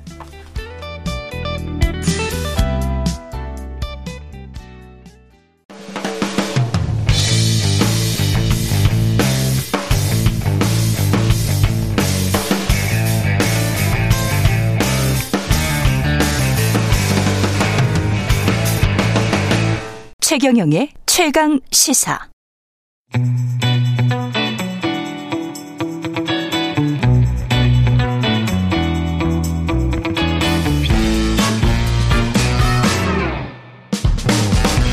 네, 정치 시사 이슈의 법적 쟁점을 시원하게 파헤쳐보는 시간 최강 로스쿨 오늘은 최강 로스쿨 학장 네, 김준우 변호사와 함께합니다. 안녕하십니까? 네, 안녕하십니까. 예. 김준우 변호사입니다. 기말고사 기간이 끝났는데 방학이 없고 계속 강의는 계속됩니다. 예. 네. 뭐 다 학기가 다를 수가 있으니까요. 아, 여름 예. 학기가 시작됐나요, 벌써? 예, 예. 네. 박영수 전 특검 구속영장이 이제 일단 기각이 됐는데 그렇습니다. 뭐 이 사건 더 자세히 살펴보기 전에 네. 워낙 유명하신 분이라 이 유명하신 분입니다. 예, 네. 다양한 사건에서 이름이 거론됐습니다. 그렇죠. 박영수 이제 그 검사장 출신이죠. 예. 근데 이제 변호사 생활을 하다가 대중적으로 알려진 건 당연히 이제 박근혜 특검인데 특검. 특검이라는 게 이제 나, 어지간한 특검에 있던 수사관들 이제 다 나가고 재판 끝날 때까지 박영수 변호사는 계속 특검이었어요. 아. 그러니까 뭐할 일이 없어서 뭐 주역을 본다는 소문도 있고 뭐 옛날에 서초동에 있는 소문이 그랬습니다. 예. 그러고 있었는데 갑자기 그 가짜 수산업자 사건으로 무리를 일으켜서 특검에서 이제 내려오는 겨- 경위가 있었습니다. 그랬죠. 그래서 그 김무성 대표도 당했다라고 알려진 그리고 음. 몇몇 배우분들도 뭐 싸게 어, 아, 외, 포- 외제 자동차를 샀다. 그렇죠, 그렇죠. 네, 뭐 그런 일들이 있었는데 예. 그러면서 그때 이제 물러났는데 그거 관련해서 이제 어 과메기도 받고 뭐 대게도 받고 음. 뭐 이제 포르쉐 차량도 제공받았다 뭐 이런 네. 의혹이 있지 않습니까? 그 뭐 과메기까지는 괜찮지 않나 싶습니다. 대게는 비싸서. 아니 과메기도 좀 좋은 거는 아, 비쌉니까? 아니 아, 어, 양이 비싼- 중요하지 않겠습니까? 아, 비싼 걸 못 먹어 가지고. 어쨌든 그거는 저기 뭐 저쪽에 어디죠 저기 예. 종편 방송 아나운서 어 예. 그 앵커도 뭐 하차하고 그랬죠, 뭐 그랬죠. 이제 여러 가지 평지 풍파를 거기는 일으킨 골프채 아니었습니까? 골프채도 있고 차량 제공도 아마 아, 받아서 차량 제공도 있었죠. 네, 그렇습니다. 예. 차량 제공이 이제 전통적으로 한국에 있는 많이 있는 스폰서십인데요. 예. 이제 자기 이름으로 사장님께서 이제 언론인이나 뭐 검찰 분한테 예. 차량을 하나 주고 거기 이름을 좀 타라 뭐 이제 이런 것들이죠. 그런 어째- 거 한번 받아봤으면. 꿈, 꿈에서만 받으십시오. 예. 예. 근데 이제 이것 관련해서 특검을 공무원이라고 볼 수는 없지 않냐라고 음. 하는데 어쨌든 이 부분은 불구속 기소가 된 건이 하나가 있었고요. 예. 그다음에 요즘 이제 가장 핫한 핫한지도 모르겠습니다. 하도 오래돼가지고 뜨거운지 안 뜨거운지 모르겠지만 이제 대장동 이슈 예. 관련해가지고 고문료를 받았고 단 딸이 이제 화천대유의 직원으로 일하고 미분양 아파트의 분양 받았다. 남정권을 받고 음. 11억 원의 대출을 받고 5억 원의 퇴직금을 받은 것과 관련해서 어떻게 된 거냐. 음. 물론 이제 곽상도 전 의원의 아- 자제분은 50억 퇴직금을 받았는데 그렇죠. 그에 비해 5억 퇴직금은 참 약소하다고 볼 수도 있겠습니다만 그렇죠. 재직 기간에 따져보면 5억 퇴직금도 그렇게 간단한 문제는 아닙니다. 간단한 문제는 아니죠. 네. 예. 그리고 이제 최근에 또 하나 있었던 게 그 소시에테 제네럴이라고 SG 증권이라고 있습니다. 그렇죠. 외국 계 은행인데 이제 이게 그 당시에 삼천리라든가 뭐 하림지주라든가 뭐 서울가스라든가 이런 그래, 그 주- 주가 조작. 연루 상태. 예. 그게 이제 임창정 씨나 뭐 박혜경 씨 연루설도 맞아. 있고 있었던 예. 사건 있지 않습니까? 라덕연 요- 대표. 네, 라덕연 대표. 여기 예. 이제 같이 있는 바람이 이제 핑클의 성유리 씨의 그 남편분이 그렇죠, 또 그렇죠. 골프 선수. 예. 이 라덕연 대표와 그 안모 그 하여튼 그 골- 전직 골프 선수 예. 같이 하던 그 골프 아카데미와 승마 리조트가 있는데 예. 요 골프 승마 쪽 업체에서 이제 월 550만 원 부가세 포함이겠죠. 대단하다. 또 자문료를 또 받은 부분이 있어가지고 이제 동해 번쩍 서해 번쩍 늘 하셔가지고 근데 이제 주가 조작은 자기는 관련이 없다. 네. 왜냐면 이제 그냥 그 계열사 중에 한 군데 예. 월 500만 원 정도의 그냥 자문료를 받은 것이다라는 건데 어쨌든 이쪽 저쪽 자문을 이 엄청나게 돈 많이 벌겠군요. 아, 뭐 이런 분들은. 뭐 respect이라고 해야 될까요? 예, 뭐 포레스트 롤- 검프. 네. 예, 어디에나 다 출연. 네. 예. 그러니까 저처럼 뭐 저, 저가의 출연료를 라디오를 전전하는 건 말고 이런 예. 좀 뭔가 예, 세금, 세금 많이 낼 수 있는 일들을 해야 원 되는데 정도, 네. 10만 원 안팎. 네. 안타깝습니다. 네. 집에서 듣고 있지 않길 바랄 뿐입니다. 예. 네. 어쨌든 그런 식의 캐- 화려한 캐스팅의 주인공이 박영수 전 특검이다. 박영수 전 특검이 받고 있는 대장동 관련한 특검 그저 혐의는 뭡니까? 현재 검찰에서 수사하고 있는 건 이제 2단계로 좀 나눠지는 것 같습니다. 예. 어, 이제 대장동 일당한테 이제 그, 그 컴, 뭐죠? 입찰을 이제 할 때, 음. 대장동 개발과 관련해서 우리은행을 컨소시엄에 참여하게 해주면 했다. 하면 그리고 나서 이제 한 200억 원 상당의 어 reward를 달라 대가를 달라. 근데 이제 그걸 처음에 뭐 지분으로 달라고 했는데 그게 안 되니까 예, 검찰 주장. 네, 검찰 예. 주장입니다. 혐의라고 했습니다. 수사받는 혐의입니다. 예. 토지 보상 자문 수수료로 한 100억. 음. 그다음 상가가 시행이 되면 거기서 한 100억. 그래서 한 200억 더하기 뭐 단독 주택 한 두 채. 예. 두채 이제 하나는 양재식 전 특검보 어. 그리고 이제 한 채는 박영수 전 특검. 요렇게 해 가지고 한번 이제 얘기가 됐던 거 아니냐. 아, 그런데 받았어요, 실제로?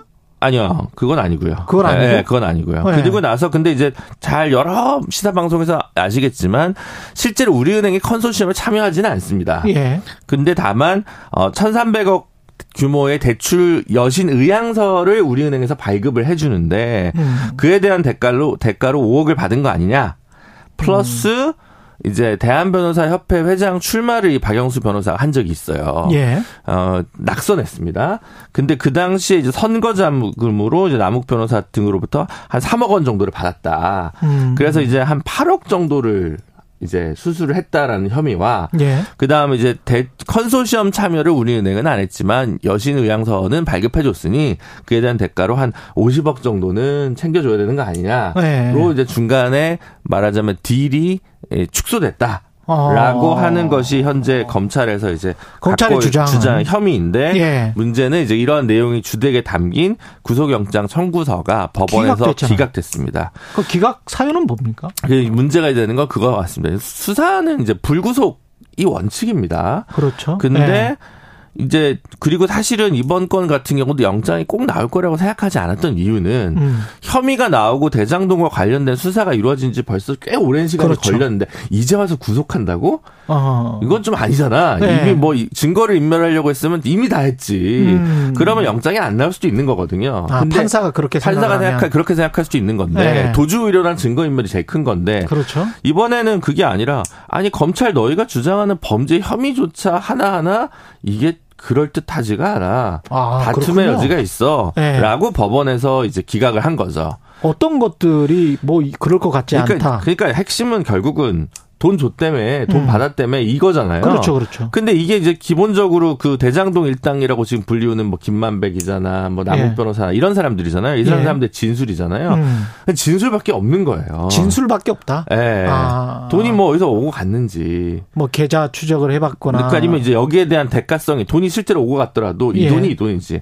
5억은 이제 이기성 씨라고 하는 사람을 통해서 받았다가 다시 뭐 증자하는 방식으로 박영수 씨가 5억을 보내는 과정이 있는데 예. 이 돈이 그 돈이 냐? 뭐 이것도 잘 모르겠고 음. 얘기하는 것도 조금씩 다르고 그러다 보니까 다툼의 여지가 있다 라고 이제 법원에서 판단한 거죠. 그러네. 여기에 대한 정치적 해석은 또 달, 다른 게 이제 펼쳐질 문제가 여러 갈래로 펼쳐지는데 시간이 남아 있습니까? 예. 아, 네, 다행이네요. 특검이고 검사장 출신이고 네, 그렇습니다. 이분도 특수부 있었죠. 네, 그렇습니다. 그런 것들 때문에 이제 국민들은 그런 시각을 가질 것 같아요. 그렇죠. 어지간한 사람들은 다 구속이 되는데 네. 왜이 사람은 한참 있다가 구속영장 청구해서 음. 구속영장이 기각됐을까? 그렇죠. 검찰이 부실했던 거 아니냐? 일부러 봐준 거 아니냐? 그렇죠. 시간 끄는 거 아니냐? 그렇죠. 어떻게 보세요? 그게 이제 억울할 수 있는데 검찰 입장에서 검찰 입장에선 그러면 지금 영장 청구하면 안 되고 예전에 했어야죠.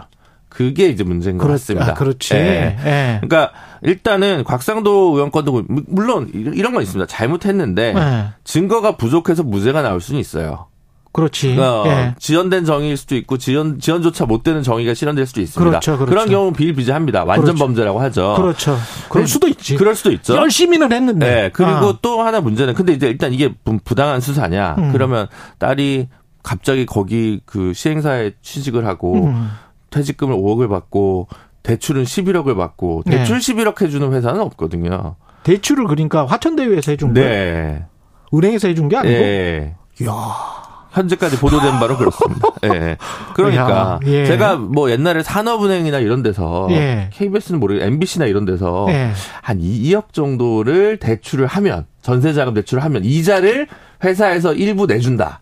또는 은행에서 대출을 해주고 0%까지는 아니더라도 뭐 1%만 네. 낸다. 뭐 네. 이런 거 해가지고 네. 기사가 나요, 보통. 네. 그런 복리후생은 제가 들어본 적이 있는데 네, 특혜다고. 11억은 제가 일자가 하나 더 들어갔나 싶은 아. 거죠. 11억을 그냥. 그러니까 이런 어. 정도면 수사의 가치는 있죠. 그렇지. 예, 수사의 가치가 있죠. 근데 그럼 제때 수사를 해야 되는 건데. 이거 거의 증여 아닙니까? 이렇게 되면 중요세라도 내야 되는 거 아니에요? 아니 뭐 그러면 네. 아니면 이- 그러면 나무 등이 배임을 한 거냐 이렇게 얘기할 수도 있겠죠. 그렇지. 또 너는 왜 왜. 이렇게 잘해줘? 예. 어, 왜 곽상도 아들한테는 50억을 줘? 예를 들면 이제 이런 접근도 있을 수 있지 않겠습니까? 예. 그러니까 이제 국민들 입장에서 분명히 누가 잘못했는지는 모르겠지만 의혹이 있으면 한 점 부끄럼 없이 수사를 해야 되는데 검사 출신한테 너무 관대했던 거 아니냐. 그렇지. 이제 와서 뭐 이제 열심히 해보려고 했는데 안 네. 돼요라고 하면 뭐 늦었어. 네. 근데 이제 이게 또 다른 거에 또 뭐가 있냐 면 특검이 출동한다고 달라질까. 어. 왜냐하면 시기적으로 너무 늦어버려서. 너무 늦어서. 네, 그런 게 하나 있을 수 있을 것 같고요. 그게 여쭤보려고 그랬는데 네. 민주당이 뭐 50억 클럽 이거랑 네. 김건희 여사 도이치모터스 주가 조작 이거 쌍특검 하자. 네. 그러다가 이제 뭐 다른 사건들이 뭐 너무 많아가지고 네. 지금 뭐 잠잠한데 12월에 이제 통과가 될 수 있죠. 그거는. 12월에 예. 예. 물론 이제 그 거부권 행사 를 하게- 전제하지 않는 것입니다. 예. 네. 어쨌든 그런 거고. 그러니까, 그거 하면 뭐 달라져요? 쌍특검을 하면 그러니까 저- 진짜로 실현이 되면 그러니까 시기적으로 뭐 김건희 여사 같은 경우는 또 공소시효 문제도 있고 여러 가지 좀 의혹스러운 의혹이 있는 부분이 있고 없는 부분이 있는데 음. 또 이제 특검까지 필요할 정도냐. 근데 검찰을 못 믿으니까 일단 출동을 시키는데 지난번에 경찰에서 내부 정보를 이용한 건 아니다. 그거는 무혐의. 예. 이렇게 나온 거는 네. 그 다음에는 뭐 특검이 가더라도 또 다시 들여다볼 수는 없습니까? 아니 들여다볼, 들여다볼 수, 수 있, 있죠. 네, 들여다볼 수 있습니다. 아. 예, 들여다볼 수는 있고 그래서 들여다볼 가치가 이- 있겠죠. 음. 그러니까 검찰이 신뢰 자본을 가지지 못하니까 특검이 출동하는 거고 그렇죠. 특검을 하더라도 성과가 없을 수는 있습니다. 예. 근데 지금으로서는 검찰이 신뢰 자본을 잃었기 때문에 특검이 불가피한 거고 그래서 보면 이거는 그냥 국민적으로는 이 정도는 특검을 한번 해야겠다고 그 당시에 많은 이제 아, 여론조사도 있었던 것도 네. 같습니다. 제가 네. 얘기하려면 또 이제 네. 힘들기 때문에. 또 중앙선 네. 거 여론조사 심의위원회에서 심의. 확인해야 되는데. 예, 예. 네. 그래서. 하지 마세요. 절대 그렇습니다. 퍼센트 이런 거. 네. 예. 그렇기 때문에. 예. 네. 좀 그런 부분이 있습니다. 그러니까 그리고 또 하나가 이제 이번 구속영장 기각이 이재명 대표한테 어떤 영향을 미칠 것인가. 아. 또 약간 중요한 부분이 있을 수 있는데. 그래요? 왜냐하면 결국은 지금 현재 대장동과 관련된 상당히 많은 수사와 기소가 미궁에 빠져 있는 이유는 액수는 엄청난데 네. 전부 진술에 의존하고 있다는 겁니다. 말이야, 전부 다. 네. 네. 다 김만배와 남욱이 그랬 그랬을걸요? 그랬는데요? 그랬습니다. 주기로 했습니다. 네, 그거밖에 네. 없으니까 네. 그것만으로는 판사가 딱 쓰기가 어렵거든요. 그렇지. 네, 지금 밖에 있는 박선영 PD랑 제가 둘이 네. 짜고 네. 최경영 앵커가 네. 금품을 네, 요구했다라고 라고. 둘다 얘기를 해서 제보를 한다고 해서 네. 최경영 앵커가 유죄는 아니지 않습니까? 유죄는 아니지만 자표는 들어갈 거예요. 압수수색하고 압수수색까지는 하지만 구속영장 구속영장은 안 나올 거라는 거죠. 아니 구속영장 나와. 아, KBS라서? 예. 예. 아, 어쨌든 뭐 그렇습니다. 예, 그렇군요. 네, 그렇기 때문에 예. 이 부분도 사실은 또 이상하게 다른 방식으로 예. 그러니까 민- 검찰을 싫어하시는 분들이 오히려 이건 검찰의 또 아킬레스건이 될 수 있는 묘한 지점들 어, 그렇죠. 조망해 보실 필요도 있다. 예. 조망대로 되지는 않는다. 예, 여기까지 말씀 듣겠습니다. 최강 로스쿨 김지루 변호사였습니다. 고맙습니다. 감사합니다. 예.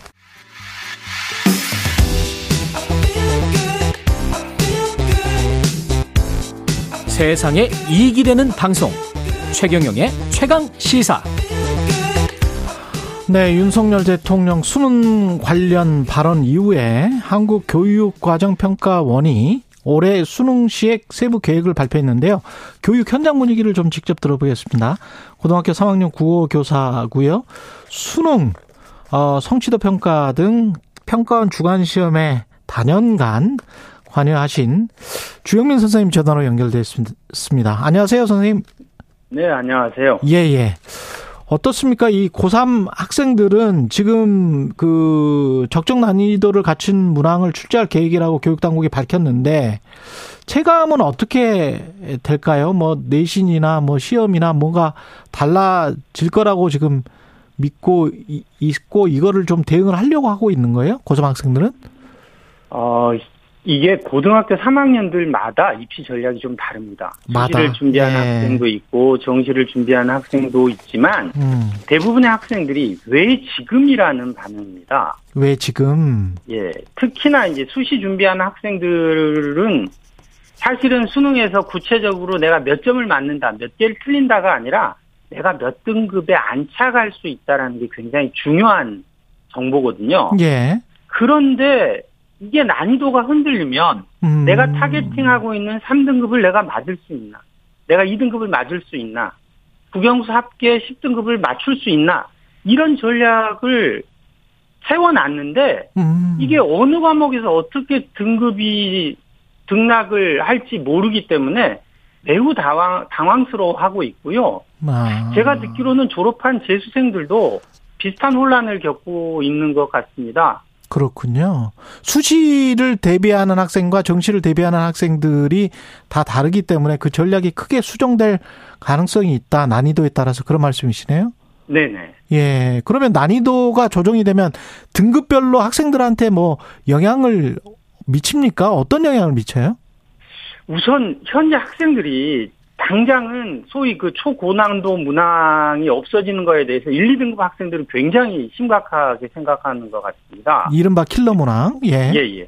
이게 이제 되게 2등급 학생을 1등급 학생들하고 분리하는 문항인데 예. 이게 없어졌을 때 1등급 학생은 자기 등급을 못 지키게 될 가능성이 크다고 생각할 것이고요. 음. 2등급 학생은 1등급 학생들하고 뒤섞이는 과정에서 자기 등급을 못 지키고 밀려날까봐 걱정하게 되겠죠. 그러네. 그리고 예. 이제 이 고득점 학생들은 실제로는 킬러 문항을 미리 골라서 나중에 풀, 풀겠다는 전략을 씁니다. 예. 그러니까 쉬운 문항을 다 풀고 요 문항을 마지막에 두세 문제를 풀어내서 음. 내 등급을 확보한다는 전략을 쓰는데 예. 이제 가려서 시간을 아낀 문항이 없어진 거죠. 아, 그렇게 되네요. 예. 그런데 더 큰 문제는 예. 사실은 3, 4등급 학생들한테 나타날 수 있습니다. 예. 학생들, 이 3, 4등급 학생들한테는 준 킬러 문항도 킬러 문항 못지않게 풀이 시간이 소요됩니다. 여러 가지 자료들이 그걸 말해주고 있는데요. 예. 그러니까 지금 현재 킬러 문항이 셋, 뭐, 이라고들 하는데 예. 이게 셋만 가지고는 변별도가 유지될 수가 없기 때문에 킬러 문항, 준 킬러 문항은 너던 문제가 되겠죠. 아. 기존에 있는 준 킬러 문항하고 합쳐가지고 숫자가 7, 8, 뭐에서 왔다 갔다 할 텐데 예.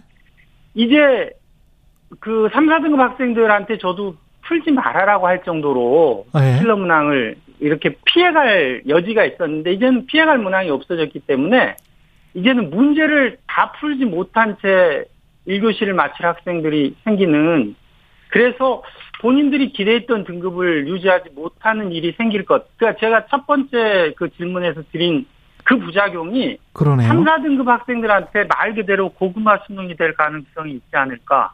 그게 가장 큰 문제일 겁니다. 고구마 수능이 된다는 거는 쉽게 냈, 냈다 난이도 조절을 했다라고 하는데 오히려 중킬러 문항이 많아져서 이게 무슨 킬러 문항이 없어진 거야. 3, 4등급 이하의 학생들은 오히려 킬러 문항처럼 느끼고 그래서 시간이 훨씬 더 많이 들고 그렇게 어렵게 느껴진다. 뭐 어렵게 느껴질 수밖에 없을 것이다. 이런 말씀이시네요. 네 네 그렇습니다. 그러네요. 쌀과자님은 올해 수능은 다 물수능으로 예상해야 하나요? 상위층 학생들이 피해자가 될 수도 있는 것일까요? 이렇게 말씀을 하셨는데 이걸 분류해서 돌아보면 1, 2등급 학생도 피해가 있을 수 있고 3등급 이하 학생들도 피해가 있을 수가 있게 되네요.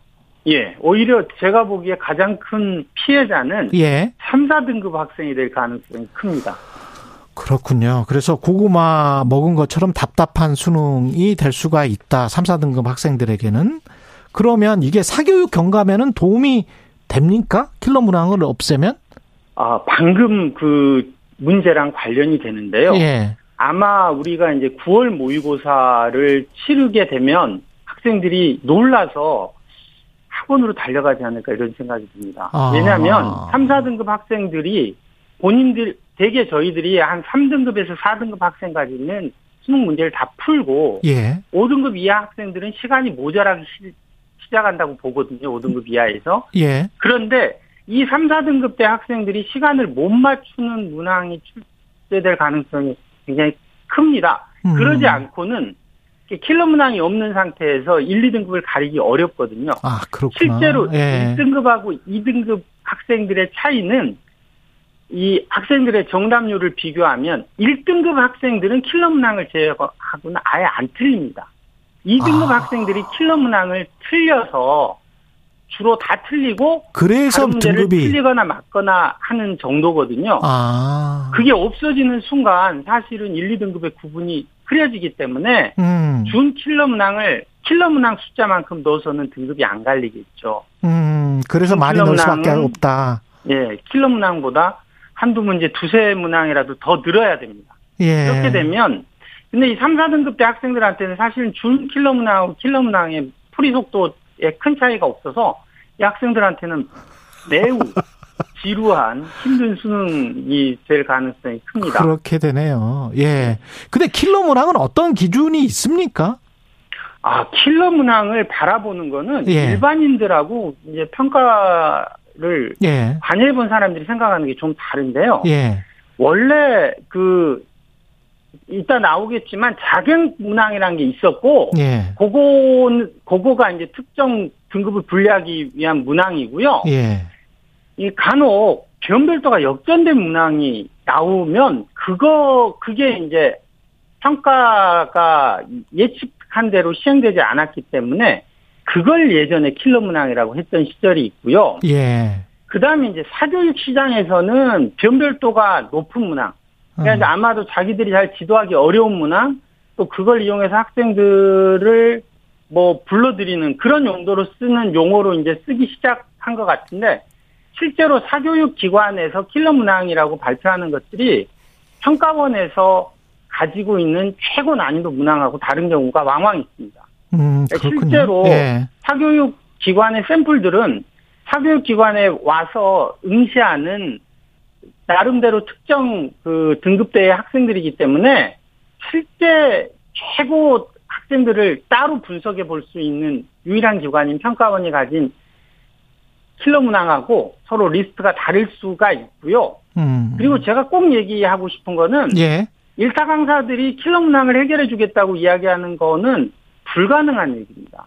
아, 킬러 그래요? 문항은 그곳에서 그러니까 출제장에서 쓰여지고요. 예. 그리고 출제 과정에서 사교육에서 흘러나오는 거의 모든 문항들이 거의 실시간으로 배제됩니다. 아. 그러니까 예. 수능은 선택의 시험이 아니라 역선택의 시험. 그러니까 남들이 이미 다 골라서 낸 문항을 모두 배제하고 출제하는 시험이기 때문에 이 시험 문제를 사교육에서 맞춰줬을 가능성도 없고요. 음. 실제로 그걸 또 끝나고 다 검증을 합니다. 아, 그래서 그렇군요. 수능 문항은 적어도 사교육에서 맞출 수 없고 맞췄는지에 대해서 다 체크를 해서 대책을 세우는 그런 시스템을 갖고 있습니다. 그러니까 킬러 문항을 지금 제거하는 거하고 공정한 수능하고는 별로 연관성이 없네요. 지금 이야기를 듣다 보니까. 예, 그 제 제가 알기로는 예.